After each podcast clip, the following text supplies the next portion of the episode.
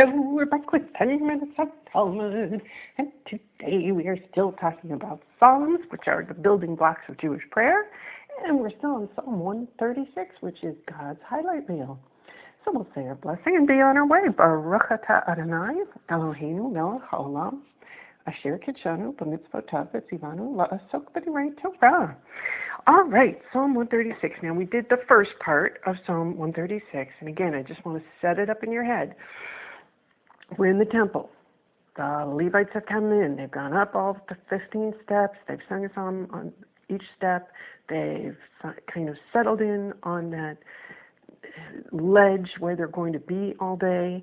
And before they let the whole thing get going with the animals and the sacrifices and stuff like that, they're going to give us like one big closing number, and this is it. so we started out Psalm 136, which is this call and response thing, right? The response is always Kila Lam Chasto, really easy on the crowd, with um, sort of saying who we're going to praise, and then the first part of this psalm was praising God for the world and the environment and all the things that we enjoy in the environment. All right, and you know the world keeps turning around. I mean, it's it, that's what we're praising God for. So the next thing that we're going to praise God for is God's next biblical show-stopping number if we can keep with the analogy of show. oh my goodness! Oh, I'm gonna get nailed for uh, being sacrilegious, which I don't mean, but it, you know, I just see this as a performance deal. Um, so the next big shop, show-stopping thing that we want to mention is the Exodus from Egypt, right? I mean, this, let's face it, this is God's major league show-stopping number. I'm sorry, but the whole ten plagues thing, getting us out of Egypt, getting us through the sea, right? Compared with, let's say, some chapters in the beginning of the book of Ex- uh, in the book of Leviticus. Let's face it, definitely more gripping. Okay. Oh my gosh. All right, so we're going to be picking up here on Psalm 136, verse 10. L'makeh Mitzrayim b'chorehem ki le'olam chastov. Right? So he struck Egypt through their firstborn. Okay, so wow. Um, you know, skipping right to the head of the line, skipping uh, skipping plagues one through nine, and going right to ten. And actually, you know something? If you think about it, that's the least logically ex, explainable of all the plagues right you can you, you can you can actually logically explain psalms excuse me plagues 1 through 9 because if there was a, a abnormal flooding on the nile uh, all the rest of the the plagues would follow in the course of a year. There's actually a logical progression. You can explain them. Now, I've heard people explain the plague of the firstborn in a logical way as well, saying that if you had all these environmental disruptions and there was something uh, wrong with the grain, or there was mildew or some, you know, something was wrong with the grain. And if the firstborns get a double portion of food as opposed to ever, all the other kids, then the firstborns would be the ones who receive the most tainted food, and they'd be the ones uh, that would be more likely to die. I've, you know, I've heard that theory. I, you know, I, I, I have to think about it a little more. I'm, I'm a little more convinced about the uh, explainability of the first nine. But anyway, it, it, it really just on the face of it, that last one is basically you, you, that's that's the hand of God kind of deal. That you would take the oldest child in the house and not take the others. So they're going right for the right for the big leagues.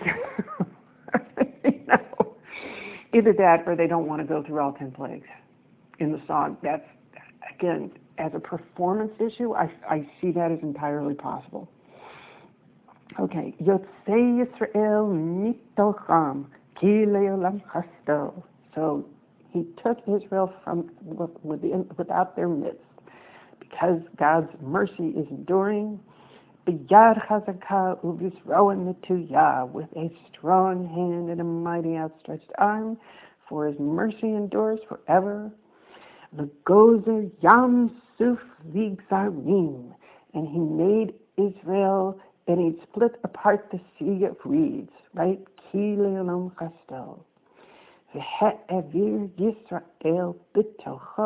leolam chasto. I mean, you, could, you know, when you hear the rhythm of it in the Hebrew without me yammering and explaining, actually you can really, really, really hear the rhythm, can't you?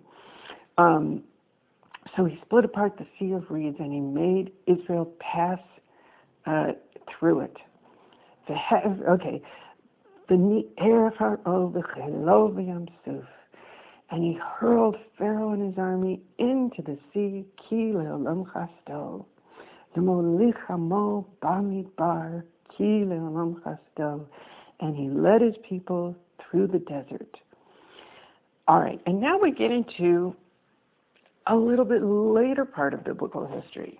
Okay, now we're now we're going to get into things that don't necessarily happen in Torah and kind of happen a little bit later uh, in terms of the conquest of the land of Egypt, uh, excuse me, the land of Israel. And so now we're going to get this list of kings that were conquered so that the Jews could get into the land of Israel. Okay? Um, he slew the great kings, Ki Le'olam Chasto, V'yaharog Malachim Adirim, and he, I'm sorry, uh, yeah, and he slew the mighty kings, I guess you would say, Kilam Chasto, L'sichon Melech HaEmori, Ki Le'olam Chasto, so he killed off Sichon, the king of the Amorites, Ula Og Melech Habashan, ki le'olam chasto. And he killed Og, the king of Bashan. V'natan artzam l'nachala, ki le'olam chasto. And he gave their land as an inheritance. Nachala Yisrael afdo, an inheritance to Israel, his servant. Shabishvilenu zachar lanu, who took note of our degradation. Vayiprakenu enu, and he rescued us from our enemy. Noten lechem l'chol basar, and gives food to all flesh. Hodu la'el hashemayim, ki le'olam chasto. So he gives food to all the flesh. Praise the God of heaven. Now, I'm just going to suggest one tiny itsy itsy bitsy thing to you here. Hodu le'el shamayim, that last verse, that is really a puzzler, isn't it? Because you sure would have expected him to end up where he started. Hodu lananai kitov. Okay, gonna let you think on that one. Talk to you tomorrow. Bye.